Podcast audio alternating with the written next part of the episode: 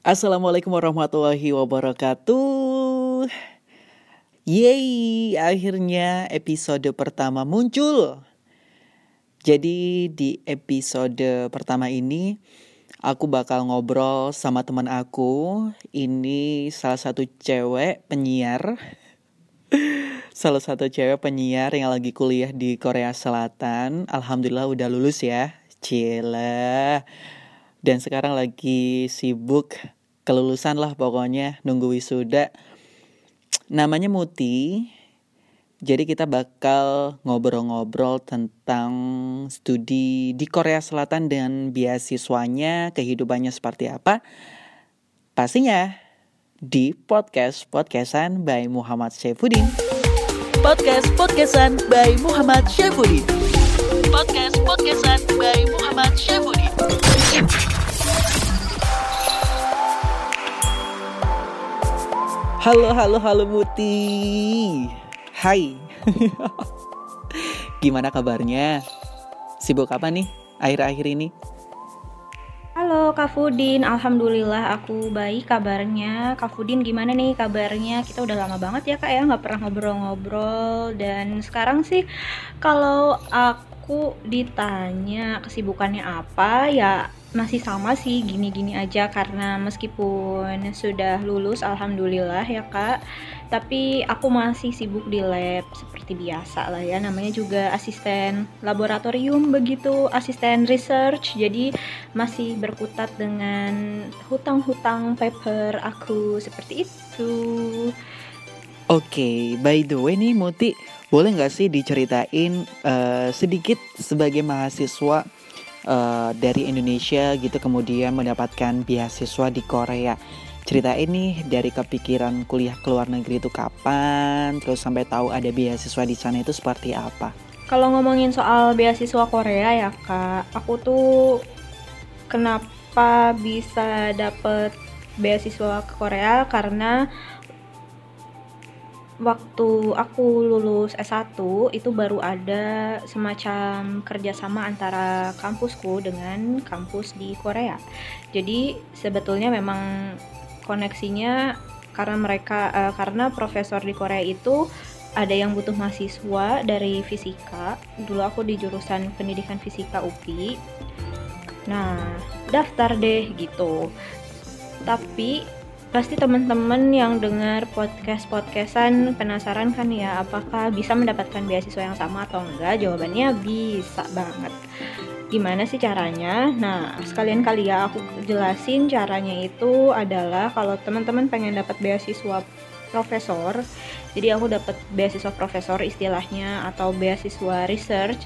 Ini sederhananya aku jadi istilahnya tuh kerja digaji Nah, dari gaji itulah aku menghidupi kehidupanku di sini gitu sebagai mahasiswa yang berkuliah di Korea gitu. Nah, caranya itu teman-teman bisa dengan cari profesor yang dituju di kampus tujuan teman-teman atau lab impian teman-teman di Korea Selatan. Nanti dengan meng-email gitu ya, teman-teman bisa tanyain apakah ada peluang menjadi asisten di lab tersebut dan kalau ada uh, gimana caranya daftar terus juga kapan bisa tanya-tanya kapan pembukaan dari kampus. Jadi kita connect dulu ke profesor yang ada di kampus tersebut baru nanti kita kalau misalnya profesor yang bilang oke okay, mau rekrut kita kita bisa daftar ke kampus tersebut kayak insya Allah udah kayak pasti keterima sama kampusnya gitu. Plus nanti dibantuin sama profesornya buat memenuhi persyaratan-persyaratan setelah penerimaan itu kan kayak kita harus bayar tuition fee terus harus menyertakan surat apa ya kayak financial statement dan seterusnya kayak bukti bank gitu-gitunya bisa dibantuin sama profesor kita yang kita inginkan dan yang profesornya memang udah nge-ACC kita untuk jadi asisten di lab profesor tersebut. Oke, jadi ini tuh beasiswa profesor dan asisten gitulah ya di lab tapi kalau misalkan nih Muti uh, anak sosial tuh gimana ya? Kalau uh, ke ada kemungkinan gak sih untuk mendapatkan beasiswa yang kayak gini tuh tipenya? Sejauh ini aku masih belum nemu yang benar-benar ngecover semuanya untuk yang jurusan social science ya kayak bisnis terus uh, apa deh uh, desain kayak gitu-gitu aku belum pernah dengar. Biasanya teman-temanku yang jurusannya sosial atau bisnis ekonomi kayak gitu mereka cari beasiswa sendiri atau biasanya dari perusahaan atau biasanya lagi dari pemerintah uh, Korea ikutan KGSP cuma nama KGSP itu ganti jadi apa gitu ya. Korean Government Scholarship Program tapi ada nama barunya gitu teman-teman bisa cari. Atau bisa dari beasiswa di apa ya beasiswanya tuh jadi kayak setengahnya gitu potongan. Pokoknya uh, berbagai macam. Tapi kalau yang nggak full cover atau yang nggak yang hanya setengah itu teman-teman harus kayak cari lagi uang tambahan bisa dengan part time atau uh, parents foundation ya. Minta dari orang tua gitu Cuman kalau untuk part time sebenarnya bisa-bisa aja di sini selama diizinin sama profesornya dan ada beberapa syarat seperti bisa bahasa Korea e, minimal level 3 kalau nggak salah untuk sertifikat topiknya itu gitu. Oke. Okay. Terus apa sih yang harus kita siapin kalau pingin ngedapetin beasiswa seperti uh, Muti dapat ini? Persiapannya ya. Kalau persiapan sih uh, karena dulu aku sebetulnya ketika lulus itu pengen banget um, lanjut ke Australia atau New Zealand. Jadi dulu aku udah mikir untuk persiapan IELTS gitu ketika lulus sambil nungguin wisuda. Ini kan udah lumayan lama ya berapa bulan jedanya dari sidang sampai wisuda. Terus aku pakai waktu luang itu untuk belajar bahasa Inggris dan nyiapin dokumen kayak nge-translate karena banyak banget kan yang harus di-translate ke bahasa Inggris. Karena di kampusku nggak menyediakan transkrip dalam bahasa Inggris gak nyediain um, ijazah dalam bahasa Inggris. Jadinya aku harus translate itu semua. Dan untungnya sih kampusku emang menyediakan jasa translate hanya untuk transkrip dan ijazahnya. Jadi bayar 100 ribu kalau nggak salah terus e, nunggu beberapa waktu gitu. Terus kita dapat ijazah versi bahasa Inggris dan juga transkrip bahasa Inggris. Terus juga aku pokoknya um, banyak nge-translate kakak juga kalau nggak salah. Aku translate tapi di kayak jasa tersumpah gitu. Aku pakai uh, salah satu bisa dicari di Google asal teman-teman teliti. Uh, namanya Media Mas sih kalau teman-teman mau cari ya. Atau mau samaan kayak aku. Itu namanya Media Mas pakai Z. Itu kayak udah tersumpah gitu. Mereka juga bisa nge-translatein ijazah ataupun transkrip sih sebetulnya. Cuman lebih afdol sebenarnya kan kalau di kampus ya karena mungkin mereka kayak kurang tahu istilah-istilah. Misalnya kita ngambil mata kuliah uh, apa dah yang aneh gitu namanya. Mungkin translatannya jadi kurang pas kalau misalnya sama jasa tersumpah kayak gitu. Kalau kampus kan kayak tahu ini tuh translatannya ini misalnya nama mata kuliah yang apa gitu ya. Kadang suka ada aja kan yang aneh-aneh gitu Nah, mendingan sama kampus kalau ada dari kampus, tapi kalau enggak ya pakailah jasa tersumpah itu gitu. Karena nantinya semua transkrip itu yang udah dibahas di di translate akan dilegalisir oleh biasanya ke dubes di Korea. Salah ke dubes Korea yang ada di Jakarta. Ntar itu jadi salah satu syarat juga yang harus dipenuhi gitu ketika kita sudah diterima di kampus tujuan. Atau istilahnya itu adalah apostil kayak gitu. Oke, jadi seperti itu nih listener ya. Uh, mungkin teman-teman kalau pengen kuliah ke luar negeri ya harus bahasanya dulu nih. Pastinya bahasa Inggris karena itu adalah bahasa utama di semua negara. Meskipun meskipun nanti kuliahnya nggak pakai bahasa Inggris gitu ya, tapi nanti kita bakal kayak apa namanya baca-baca literatur itu kan nggak hanya uh, dengan bahasa yang ada di negara itu saja gitu tapi kita juga harus punya literatur-literatur dari luar negeri atau internasional juga gitu ya. Itu sih dan berkas-berkasnya itu juga penting banget ya kamu tuh ya. Keren sih. Kayaknya tadi juga udah jelas gitu sama Kak Muti. Terus lanjut kalau misalkan um, beasiswa kan tadi disebutin kan banyak banget tuh. Terus apa sih keunggulan beasiswa yang Kak Muti dapat gitu? Bisa nggak sih uh, diceritain? kalau keunggulan yang aku dapetin ya dari beasiswa ini atau apa sih keunggulan dari beasiswa yang aku dapetin? Yang pertama menurut aku adalah melatih soft skill banget sih karena kan dituntut untuk uh, menjadi asisten lab ya atau asisten researcher. Istilahnya tuh kayak aku selain sebagai student, aku juga adalah research assistant. Jadi um, bantu-bantu researchnya profesor. Bantu di sini adalah bukan beda sama waktu S1 kalau kita bayangin asisten lab itu kan bantu-bantu eksperimen anak-anak uh, ada ke tingkat gitu ya. Tapi kalau di sini aku lebih ke uh, ngerjain research, ya uh, research yang profesor lagi apa ya, lagi kerjain gitu. Terus uh, aku bikin paper terus aku publish. Jadi lebih kayak processing terus aku nulis paper juga gitu. Kurang lebih kayak gitu. Uh, kemudian itu ngelatih banget soft skill untuk menulis terus juga untuk apa ya analisis data dan seterusnya. Karena waktu S1 kan nggak terlalu banyak nulis ya uh, nulis kayak paper kayak gitu. Hanya skripsi doang. Jadi kurang terlatih dan makin sini kayak uh, ternyata hal yang semacam ini tuh cukup apa ya menantang tapi juga menyenangkan di satu sisi buat aku pribadi karena uh, produktif gitu loh dan ditambah kalau misalnya kita berhasil publish papernya di paper internasional yang terindeks SCI atau SCI atau SCIE di kampusku tuh dapat reward gitu berupa uang sebesar 300 ribu won jadi aku uh, suka semangat semangat aja gitu loh. Aduh salah sih salah salah niat. Enggak enggak enggak enggak. Enggak bercanda. Tapi maksudnya itu kan bonus ya. Kalau niatku adalah apa ya niatku ya mencari ilmu dong ya. Harusnya sih gitu tapi ya gak tahu ya. Aku lupa lupa juga niatku bener gak ya dari awal. Tapi yang jelas ada semacam itunya. Terus um, kalau uh, sisi lainnya kita belajar untuk bisa kerja cepet ya karena di sini di Korea itu punya istilahnya punya budaya pali-pali. Jadi apa-apa tuh harus dilakukan dengan gesit gitu. Harus cepat tapi gak boleh banyak salah. Jadi kita harus langsung uh, harus teliti juga ketika mengerjakan sesuatu dengan cepat. Terus juga sama apa ya kelebihan lainnya aku di cover kalau misalnya mau conference internasional ke negara mana itu dibiayain.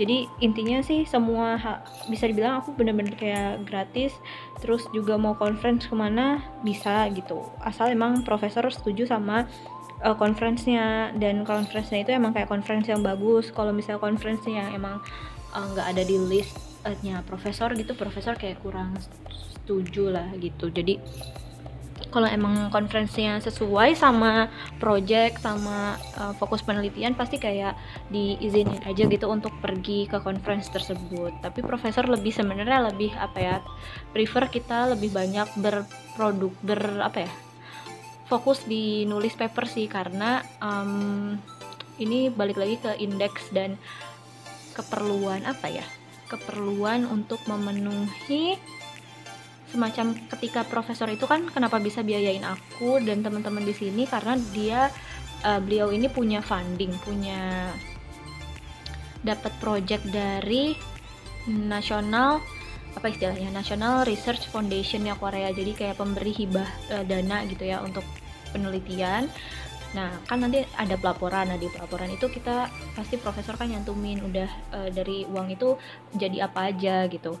Nah, akan lebih apa ya? bergengsi ya dalam tanda kutip kalau lebih banyak papernya ketimbang kita e, tampil di conference-conference gitu. Kalau conference kan ya udah siapa aja kayak bisa datang, bisa abstraknya bisa keterima kurang lebih kayak gitu ya kasarnya meskipun gak semua conference tuh semudah itu gitu tapi kalau paper itu kan kalau ke jurnal emang prosesnya panjang dan melelahkan dan emang susah kadang uh, bukan kadang ya gak sering eh gak sering gak jarang aku di reject juga gitu. Jadi udah kayak makanan sehari-hari banget lah uh, di reject kayak gitu-gitu. Terus nggak sehari-hari sih lebay ya mutiara. Intinya tapi bukan cuma sekali aku pernah di reject sama jurnal gitu. Terus apalagi deh? Apalagi ya kelebihannya ya ya pokoknya full cover. Di sini cuman kayak fokus kita melakukan penelitian. Kalau orang yang suka research kayaknya pas banget deh untuk dapet beasiswa profesor ini. Cuman ya harus kuat mental kuat uh, fisik juga. Karena um, sebenarnya nggak tertulis ya. Kalau dan ini balik lagi ke masing-masing profesor masing-masing lab tuh punya budaya masing-masing yang beda-beda banget. Meskipun dalam satu kampus kayak diverse banget. Jadi kalau di labku ini ada kayak semacam peraturan tidak tertulis di mana kita tuh belum boleh pulang kalau prof belum pulang. Jadi kalau misalnya profnya lagi diem di kantornya sampai jam 12 malam ya kita sampai jam 12 malam kalau profnya pulang cepet ya kadang tetap aja kita pulangnya malam gitu loh. Karena udah kayak jadi budaya jam 12 malam atau jam 1 malam atau kalau lagi begadang banget bisa sampai kayak nggak pulang gitu. Baru misalnya sebenarnya kayak nggak gak sampai nggak tidur sih. Misalnya baru beres jam 3 atau jam 4 cuman kan kalau pulang sepi banget ya terus uh, takut. Jadi mending kayak nunggu subuh aja dulu di sini. Kayak tidur di lab. Terus baru pagi pulang balik lagi ke lab tuh jam 10 pagi. Jadi kayak uh, waktu kita kerja tuh jam 10 sampai jam 10 malam atau jam 12 malam. Istirahatnya jam makan siang jam 12 sampai jam 1 terus udah gitu ada istirahat malam lagi jam 6 sampai jam 8 malam gitu jadi itu kelebihan atau kekurangan ya itu balik lagi ya ke perspektif masing-masing. Terus apalagi nih? Oke, okay, kalau secara ini ya kelebihannya itu kan kayak lebih apa yang bisa kita dapatkan secara soft skill ya, soft skill dan keuntungan-keuntungan yang lebih ke academically ya. Kalau misalnya ngomongin soal berapa sih biaya atau berapa sih gaji yang aku dapetin dari gaji bulanan sebagai asisten research? Itu sekitar 800 ribu won tapi dipotong pajak jadi kayak nyampe nya tuh sekitar 700 sekian. Tapi nanti pajaknya akan di dikembalikan di setiap uh, setelah satu tahun gitu. Jadi setiap bulan April kalau nggak salah akan ada semacam tax refund dan dibalikin lagi gitu uang-uang kita yang pernah diambil di dipajakin dipajekin diambil sama pihak sini. Aku nggak ngerti. Pokoknya setiap April kita akan berbahagia karena mendapatkan tiba-tiba kayak gaji ke-13 gitu. Padahal itu bukan gaji ke-13 emang itu uang kita. Cuman uh, dari 8 ya let's say lah 800 ribu won itu cukup kok untuk menurutku cukup untuk memenuhi kebutuhan uh, hidup di sini terutama kalau tapi aku nggak tahu ya untuk jadi satu Korea tuh kayak banyak banyak banget orang di sini orang Indonesia yang dapat beasiswa profesor.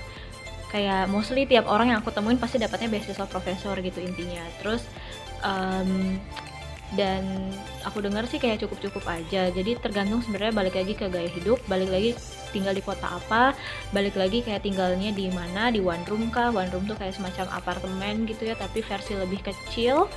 Terus apa di Gosiwon Gosiwon tuh yang benar-benar kecil banget. Apa di dormitory apa di mana gitu. Apa share room apa apalah gitu. Itu kayak balik lagi ke sana.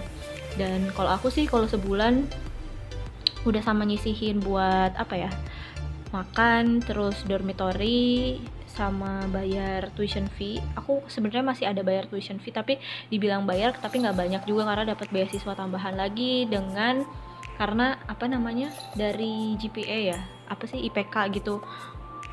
Uh, dari IP uh, eh, tiap bulannya kayak kita bisa lapor terus kayak oh IP-nya bagus terus uh, bisa dapat beasiswa potongan di tuition fee-nya. Alhamdulillah jadi gak terlalu mahal. Harusnya tuh lumayan sih mahal banget. Tapi jadi dipotong kayak hampir 90% jadi cuman sekian gitu. Terus dari 800 ribu tuh aku pakai buat sisihin itu itu itu gitu. E, bayar dorm per 4 bulan terus intinya kayak per semester. Tapi alhamdulillah pokoknya semuanya cukup bahkan bisa nabung seperti itu. Terus kalau visa tiket pesawat sebenarnya nggak di cover sih sama profesornya. Visa bikin sendiri tiket pesawat juga biaya sendiri. Tapi sebetulnya kalau misalnya kita sama sekali nggak punya pegangan uang di awal itu bisa ngomong ke profesornya hmm, dengan sejujur-jujurnya gitu. Kalau kita butuh sekian uang bisa nggak profesor pinjemin dulu gitu. Nah itu uh, ngobrol terbuka aja biasanya profesornya mau minjemin sih gitu. Kalau di sini ya aku kasusnya bisa gitu. Cuman uh, dulu aku pakai tiket sendi pakai minjem tuh karena waktu itu harus bayar tuition fee yang lumayan besar sekitar 2,1 juta won. Sekitar berapa? Berarti kan kayak 28 jutaan ya. Terus aku waktu itu kayak nggak ada nggak ada nggak ada pegangan uang orang tua aku juga lagi nggak ada. Terus ya udah akhirnya uh, dipinjemin sama profesornya dan aku baru bayar di semester 3 kemarin kontan gitu loh. Sebenarnya bisa dicicil. Intinya profesor kayak ya terserah kamu mau bayar kapan yang penting sebelum kamu balik ke Indonesia udah lunas gitu. Jadi kamu mau nyicil sehari seribu won. Gak gak gitu. Cuman kayak lebih enak langsung kontan kan kalau aku biar gak lupa-lupa gitu. Udah berapa ya nyicilnya? Kayak gitu gitulah tapi yang jelas uh, saling kayak terbuka aja dari awal soal uh, masalah finansial menurutku karena uh, di sini orang-orangnya fair fair dan um, bisa ngerti dan apa ya mereka tuh uh, ini kok apa ya enak gitu loh pokoknya menurutku orang Korea itu kalau urusan uang gak terlalu dibikin ribet asal kita jujur dan bertanggung jawab gitu. Oke, jadi seperti itu ya kurang lebih sih uh, aman semuanya aman insya Allah ya dengan beasiswa profesor seperti ini Oke, terus Muti dulu tuh uh, kamu ngehubungin profesornya, terus sampai ngedapetin beasiswanya tuh sampai terbang ke Korea Selatan dan memulai perkuliahannya itu kapan sih? Oke, kalau soal ngehubungin profesor kan sebenarnya karena di awal ini memang profesor yang nyari ke kampusku ya, jadi aku nggak ngehubungin profesor. Tapi kalau teman-teman berminat untuk dapetin beasiswa profesor, itu tadi aku udah mention juga bisa cari profesornya. Caranya gimana? Teman-teman bisa coba uh, googling atau cari di ResearchGate topik apa sih yang teman-teman pengen buat uh, lakuin di S2. Kalau teman-teman kayak no idea gitu kan ya, aku punya tipsnya ya jadi misalnya teman-teman kayak oh aku mau ke kampus yang bagus nih apa ya misalnya kayak SNU Seoul National University Oke, dibuka SNU-nya, terus coba lihat jurusan yang teman-teman pengen, terus lihat lagi ke fakulti. Nah, nanti di fakulti biasanya ada nama-nama profesor. Terus dari nama-nama profesor coba di kepoin satu-satu. Pasti beliau nyantumin CV-nya atau beliau nyantumin penelitiannya. Nah dari situ kayak oh kayaknya asik deh kalau penelitian ini kayak rasain kayak mungkin nggak sih teman-teman ngelakuin penelitian itu yang setopik sama profesor tersebut? Kalau misalnya ngerasa ya cocok atau dulu jangan-jangan S1 nya waktu skripsi kayak gitu silahkan dihubungi melalui email beserta jangan lupa juga nyantumin CV teman-teman. Jadi tunjukin ketertarikan teman-teman di email tersebut ke profesor yang bersangkutan terus juga cantumin CV-nya seperti itu karena um, pernah ada juga mahasiswa luar yang mau masuk labku seperti itu. Dan banyak cerita teman-temanku yang juga kayak gitu apa ya mengelamar profesornya dengan nge-email dan juga menyantumkan CV jadi sesimpel itu nanti tunggu respon dari profesornya. Kalau di ignore ya berarti coba lagi nanti atau coba lagi ke profesor lain di kampus yang lain. Karena masih banyak kampus-kampus di Korea dan mostly kampus di Korea itu um, apa ya banyak yang melakukan research terutama yang jurusannya science, technology, engineering gitu silahkan dicari. Dan kalau teman-teman pengen tahu apakah labnya itu santai apa enggak e, terus kayak profesornya ini baik apa enggak coba kepoin research nya atau Google Scholar-nya. Setahun itu nge-publish berapa banyak paper gitu. Kalau misalnya setahun banyak banget paper yang dipublish harus hati-hati. Berarti emang sebanyak itu beban yang harus teman-teman um, apa ya tanggung gitu untuk nanti kalau misalnya teman-teman gabung di lab tersebut. Berarti kan emang kerjanya harus banyak banget gitu. Atau bisa coba kepoin di ResearchGate biasanya ada lab member atau di mereka jangan-jangan punya kayak labku punya website tersendiri. Nanti ada kayak ini siapa aja nih member labnya? Biasanya kan ada mahasiswa S2 nya atau mahasiswa S3 nya ditanyain tuh lewat email profesornya kayak gimana? Kayak gitu. Jadi ngepoin ke anak studentnya tuh gak apa-apa banget gitu. Sebelum teman-teman keburu masuk terus kayak nyesel ternyata e, cara kerjanya tuh nggak sesuai sama yang teman-teman pengen atau gak cocok gitu. Jadi jangan-jangan teman-teman kan pengennya produktif sedangkan kayak profesornya nyantai-nyantai yang kayak gitu juga ada. Temanku kayak nggak suka karena eh, nggak uh, suka di terlalu dimanja sama profesornya nggak di banyak dikasih tuntutan sedangkan dia tuh pengennya produktif banyak bikin sesuatu gitu jadi lucu-lucu lah cerita-cerita di Korea itu kayak yang sibuk-sibuk banget yang santai-santai banget gitu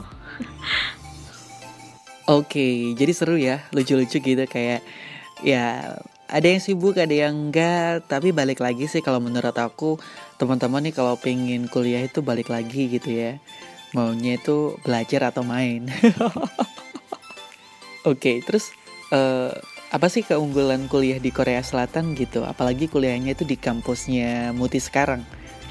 Kalau keunggulan ya, apalagi tadi keunggulan kuliah di Corsair apalagi kuliah di kampusnya aku sekarang kalau keunggulan kuliah di Corsair yang pertama mungkin buat teman-teman aman ya meskipun misalnya teman-teman mau pulang jam 12 malam kayak gitu tuh cenderung aman kotanya tapi balik lagi uh, di kota apa karena di sini CCTV banyak banget. Terus kayak orangnya di sini jujur-jujur.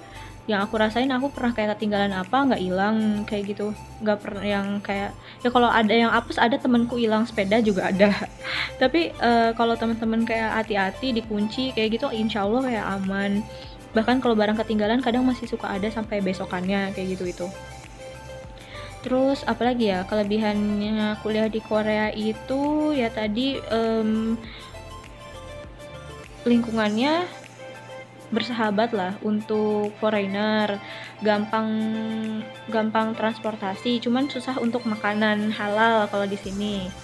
Jadi harus masak atau ya beli-beli makanan-makanan halal di di mana ya? Kayak maksudnya eh, bahan makanan halal tuh banyak nggak banyak sih online gitu biasanya. Tapi kalau ke resto-resto gitu susah banget cari makanan halal. Jadi kalaupun cari paling yang muslim friendly yang aman dimakan ya. Jadi nggak ada di sini tuh uh, ada Korean Muslim Federation yang bikin label halal. Tapi kayak belum semua ngerti halal itu apa. Karena kan di Korea itu uh, berapa puluh persen ya? 70 atau 80 persen kan tidak beragama. Jadi uh, mereka tuh sangat tidak punya informasi apa-apa tentang Islam dan halal tuh kayak asing buat mereka. Jadi masih apa ya masih susah untuk makanan gitu. Tapi alhamdulillahnya di dormitoriku bisa masak di kamarnya ada dapur jadi aku bisa masak dan ya udah makan dari yang aku masak aja gitu.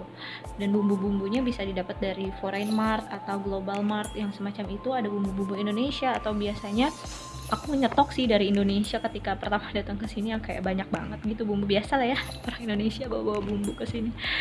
Gitu kak. Kalau kelebihan kuliah di kampusku apa ya? Mungkin suasananya enak sih. Terus kayak e, kampusku tuh nggak jauh dari Seoul tapi gak di Seoul banget itu juga sebenarnya yang aku rasakan sebagai satu apa ya keuntungan sih. Jadi kalau aku nggak kebayang kalau aku tinggal di Seoul yang kayak gampang banget mau ke pusat perbelanjaan gampang banget ke tempat main dan seterusnya gitu. Kayaknya takwar deh. Tapi kalau di sini itu kayak istilahnya kalau di Bandung kayak di Jatinangornya gitu loh. Nggak terlalu kampung tapi nggak terlalu kota banget. Jadi lebih fokus buat belajar. Cie. Ini banget ya. Jadi kayak meminimalisir banyak godaan intinya sih kalau di kampusku terus um, Oh mungkin sama ini sih kayak di Korea itu kan empat musim jadi bisa ngerasain yang namanya empat musim. Apalagi di daerahku ini kan agak utara ya dekat Korea utaranya gitu. Jadi bener-bener kalau nggak bener-bener sih karena tahun ini rasanya kayak climate change is real banget ya. Jadi nggak ada salju minim banget salju nggak setebel tahun tahun sebelumnya. Aku ngerasain 2018 tuh kayak tebel banget gitu. Minusnya juga minus sampai 25 sekarang paling minus 10 minus 8 deh kayaknya ya. Bahkan hari ini kayak pas aku recording 2 derajat gitu. Jadi kayak gak terlalu dingin. Sama sih di sini juga gitu. Uh, tahun pertama salju tahun kedua salju. Ini udah masuk tahun ketiga aku tapi nggak ada salju Terus gitu Muti, kamu uh, yang kamu pelajarin tuh apa sih sekarang? Boleh nggak sih diceritain bidang apa? Terus penelitiannya itu tentang apa? Kalau apa yang aku pelajarin ya di sebenarnya jurusanku itu science education. pendidikan IPA. Jadi kalau di Indonesia tuh kayak mau jadi guru gitu karena kan dulu aku dari keguruan ya dari UPI, Universitas Pendidikan Indonesia, jurusannya pendidikan fisika. Lanjut ke sini pendidikan IPA tapi aku menjadi research assistant di uh, lab kebumian gitu. Fokus researchnya adalah remote sensing and GIS. Oke, terus gitu ngapain sih remote sensing and GIS? Itu aku dulu juga ada sih pelajaran JIS. Itu uh, aku bikin bikin peta prediksi ataupun peta-peta klasifikasi. Jadi kayak misalnya aku pernah bikin pemetaan um, daerah terdampak dari gempa Palu, terus atau misalnya uh, sebaran abu vulkanik dari letusan gunung um, di gunung apa tuh yang ada di Bali, Gunung Agung. Terus uh, dan berbagai bencana alam di belahan bumi lainnya pokoknya. Kebakaran hutan, banjir, uh, semacam itulah. Aku bisa aku bisa prediksi atau aku bisa uh, mapping setelah kejadian kayak gitu-gitu. Kayak da daerah kawasan bahayanya dan seterusnya. Pakai apa datanya? Pakai data dari satelit kayak gitu. Dan data satelitnya gratis. Jadi sebenarnya penelitian aku ini kalau ditanya bisa diaplikasikan di Indonesia apa enggak sangat-sangat bisa gitu karena datanya gratis uh, bisa di download aja data satelitnya sama softwarenya pun bisa pakai yang gratis juga gitu. Cuma di sini aku pakai pakai yang berbayar sih, cuman ada versi yang gratisnya juga mirip-mirip gitu. Kalau aku pakai ArcGIS, kalau yang gratis tuh QGIS. Jadi teman-teman mungkin ada yang jurusannya remote sensing atau GIS pasti paham lah apa yang aku obrolin ya. Dan aku pakainya data optik, bukan data radar. Duh, apalagi tuh. Intinya gitu. tapi kalau aku mau lanjut sebenarnya aku eh, nggak uh, akan dipindah ke remote sensing and GIS untuk misalnya kalau misal aku lanjut PhD aku akan balik lagi ke pendidikan fokus lagi uh, di pendidikan. Jadi kalau di sini aku kuliah ada mata kuliah pendidikannya juga gitu. Aku dapat mata kuliah pendidikan juga karena jurusanku pendidikan IPA tapi researchnya lebih fokus ke remote sensing tapi tesisku pendidikan plus remote sensing. Jadi uh, lucunya tesisku tuh dua topik udah kayak disertasi gitu. Jadi ada chapter satu kayak chapter bundel gedenya adalah ngomongin education. Chapter 2 bundel another bundel itu ngomongin soal remote sensing and GIS gitu. Jadi lumayan sih kayak kemarin tesisnya begitulah. Untungnya alhamdulillah udah beres. Oh iya sistem perkuliahannya di sana tuh gimana? Uh, kelas, kemudian semesteran, terus ujiannya tuh seperti apa sih? Uh, sistem perkuliahannya ada semesteran, ada kelas, ada. Jadi uh, kayak yang aku bilang, aku tetap masuk kelas seperti biasa. Jadi kalau teman-teman bayangin atau nggak kebayang ya dulu karena aku pertama kali dari Indonesia tuh kayak nggak kebayang ini tuh apa sih ngelab ngelab gitu ya. Jadi teman-teman kalau ada jam kuliah masuk aja jam kuliah. Tapi setelah beres kuliah baliknya nggak ke kamar nggak ke library ke lab gitu. Ngapain di lab? Ya nerusin lagi ngelanjutin penelitian yang tadi yang di assign sama profesornya projectnya tentang apa ya lanjutin kerjaan itu. Nanti kalau misalnya sore ada kelas lagi nih oke okay, masuk kelas lagi belajar lagi. Ada tugas uh, dari profesor yang lain nih udah kerjain gitu. Ada presentasi di kelas ya udah kerjain. Tapi uh, di luar kegiatan ke perkuliahan kita juga punya fokus penelitian. Tapi di sini uh, aku jarang ada mid test bukan jarang bahkan nggak pernah ada mid test. Itu balik lagi ke profesornya juga. Profesor yang kita ambil siapa? Dan uh, uas juga tergantung profesor yang kita ambil itu siapa. Yang jelas kalau mau lulus lulus dari sini di kampusku atau kampus-kampus yang lain juga mungkin kalau nggak salah sama harus harus kayak kita ngambil tiga mata kuliah untuk diujikan sebagai ujian komprehensif atau kompre istilahnya kalau di Indonesia ya atau di sini tuh graduation test harus lulus tiga mata kuliah itu uh, biasa ada yang ngambil di akhir di berbagai uh, banyak kampus yang hanya bisa diambil di semester terakhir ujiannya. Kalau di kampusku bisa dicicil dari semester kedua, tiga, empat kayak ngambil mata kuliah yang udah pernah dikontrak intinya terus harus lulus kayak gitu. Terus udah gitu satu uh, selain tiga mata kuliah yang harus diujikan yang harus kita lulus sekali lulus langsung ya nggak nggak ada remedialnya. Terus satu lagi harus ngasih um, English Core atau kemampuan bahasa Korea. Nah waktu itu aku masukin tes IELTS aku. Jadi udah aku nggak usah ujian lagi yang lain-lain karena aku udah ngasihin English Certificate kayak gitu. Oke okay. kalau ini nih uh, pergaulannya Muti sama teman-teman lokal terus sama teman-teman internasionalnya terus juga sama teman-teman Indonesia-nya. Di sana tuh gimana kalau kalau kalau Muti pergaulannya di Korea Selatan? Kalau sama teman-teman lokal atau alias orang Koreanya gitu ya kayak aku gak banyak bergaul sama orang Korea. Hehehe kenapa? Karena sejujurnya aku pengen tapi gimana dong gimana ya? Aku sulit menjelaskan sih tapi ini emang sesulit itu untuk bersosialisasi karena lebih banyak fokus ngerjain research riset di di di di di, di lab. Sekalinya aku punya kesempatan buat keluar di weekend, aku gunakan manfaatkan waktu itu untuk mencari apa ya? Kebahagiaan entah dengan bersiaran di radio PPI Dunia atau aku biasanya ke Seoul buat ketemu teman-teman Indonesiaku yang lain atau aku kumpul sama uh, ciwi-ciwi ya yang solihah-solihah di Seoul gitu terus atau masak-masak kayak gitu-gitu deh pokoknya. Jadi jarang banget mingle sama warga lokal sebenarnya bisa-bisa aja. Tapi i, gimana ya kondisi memaksaku untuk seperti itu sih cuman baru-baru belakangan ini setelah agak-agak luang gitu ya setelah agak uh, aku punya keberanian untuk spend every weekend somewhere gitu terus aku kayak uh, coba gabung salah satu komunitas tapi itu foreigner semua sih isinya. Bukan juga warga lokal. Jadi aku kayak baru di belakangan ini ngerasa kayak oh I'm belong to Korea gitu. Sebelumnya aku ngerasa kayak aku buruh lab aja gitu. Sedih. Tapi uh, dan aku selalu kayak ngerasa aku pengen cepet pulang ke Indonesia gitu. Tapi sekarang belakangan ini kayak ngerasa malah kayak makin sayang gitu loh sama Korea. Entah kenapa terus kayak pengen lebih lama tapi enggak deh. Kalau dipikir-pikir lagi kayaknya emang harus pulang ke Indonesia. Begitu. Kalau sama teman-teman Indonesia alhamdulillah sih kayak malah ya tadi kan aku lebih banyak main sama teman-teman Indonesia. Di kampusku juga ada beberapa teman-teman Indonesia.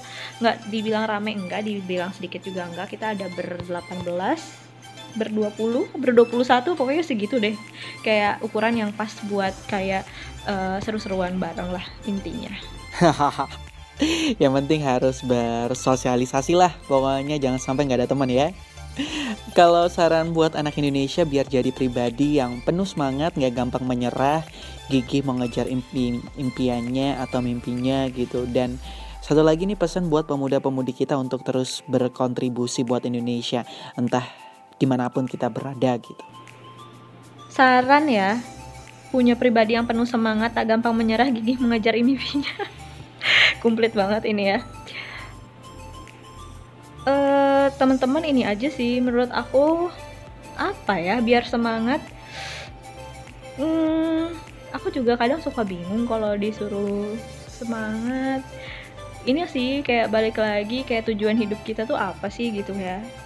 Kayak kita kan mungkin pengen jadi orang yang bermanfaat. Kita mungkin uh, pengen ketika kita mati kita ingin dikenal sebagai orang yang pun punya dampak ya ke sos ke ke lingkungan ke society gitu. Mungkin itu sih yang jadi secara tanpa sadar meskipun aku suka lupa juga itu yang bikin aku tetap semangat untuk bisa survive di sini meskipun berat gitu ya.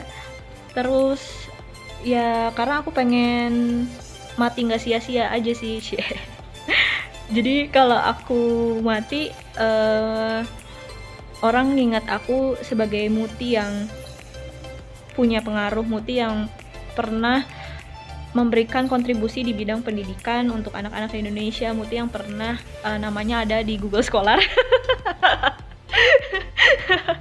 Jadi aku mungkin inget ke sana sih ya. Jadi uh, itu sih ingat mati itu kayaknya bikin semua orang semangat gak sih? Uh, kayak menurut aku kayak oh iya gimana kalau ini hari terakhir kita gitu. Jadi ingatlah uh, eh, bekerjalah seperti hari ini adalah hari terakhir kita dan hiduplah seperti kita akan hidup selama lamanya eh gitu nggak sih? Ya, pokoknya gitu deh ya. Apa sih? Aku lupa lagi kutipan quotesnya yang jelas. Kayak uh, aku sih di situ tuh sama kayak pengen banggain orang tua juga. Cuman kadang kalau uh, kalau apa ya kita menaruh cita-cita pada sesuatu yang di luar kita kadang kita ini ya pernah uh, bisa jadi kayak agak berubah-ubah. Karena kan orang di luar kita bisa jadi mengecewakan kita ya. Kayak misalnya kita pengen banggain orang tua eh suatu hari misalnya orang tua kita pernah ngecewain kita. Meskipun sebenarnya kayak kecewa apa sih kita sama orang tua ya? Padahal lebih sering kayaknya orang tua kita yang kecewa sama kita. Tapi yang jelas um, itu sih balik lagi ke tujuan hidup kita apa gitu kan mau mati dikenang sebagai apa. Terus juga ya jadikan apa ya um, kalau buat aku pribadi jadikan um, tujuan cita-cita kita yang tinggi itu jadi sarana kita untuk beribadah gitu dan mengumpulkan pahala dan amal kebaikan sebanyak-banyak karena kan kita pada akhirnya akan tinggal di ukuran dua kali satu ya yang gelap itu. Jadi yang dibawa sampai uh, ke depannya ya hanya amal-amal soleh itu pun belum tentu kayak menolong kita nggak sih kak? Aduh masya allah ini udah kayak mamah dede ya gitu kak. Jadi ya itulah pokoknya jadi uh, mudah-mudahan ya ya aku selalu ini juga yang um, apa ya yang aku yakini kenapa aku bisa sampai hari ini ada di sini ya karena semua ini tuh karena pertolongan Allah gitu loh kayak gak mungkin aku bisa sampai ada di titik ini kalau bukan Allah yang nolong aku yang izinin aku untuk dapetin ini semua. Jadi bukan karena aku yang hebat tapi karena emang Allah tuh yang luar biasa banget sebaik itu sama aku sebagai hambanya gitu ya luar uh, masya Allah pokoknya. Dan saran buat teman-teman ini nggak tahu sih apakah akan ber ber apa ya bekerja dengan sama atau enggak uh, aku selalu menyelipkan sesuatu di dalam mimpiku itu uh, apa ya menyelipkan Allah di dalam mimpiku. Misalnya kayak ya Allah aku pengen aku pengen lanjut kuliah S2 ke luar negeri gitu supaya aku bisa jadi orang yang sukses. Terus kalau aku sukses aku pengen ngebangun sekolah gratis untuk anak-anak yang kurang mampu gitu. Atau um, dan supaya aku bisa misalnya naik hajiin orang tua aku ketika aku sukses bla ya kayak gitu gitulah pokoknya um, kayaknya tuh nggak tahu sih buat aku kayak lebih lebih apa ya kayak Allah tuh kayak ngebukain jalan aja gitu finally thank you banget Kak Muti udah collab sama aku di podcast podcastan di episode pertama ini semoga bermanfaat dan sukses juga buat studi Muti selanjutnya dan bye bye. Oke deh Kak Fudin, makasih banyak juga aku udah diundang nih ke podcast podcastan. Mudah-mudahan sukses terus podcast podcastannya.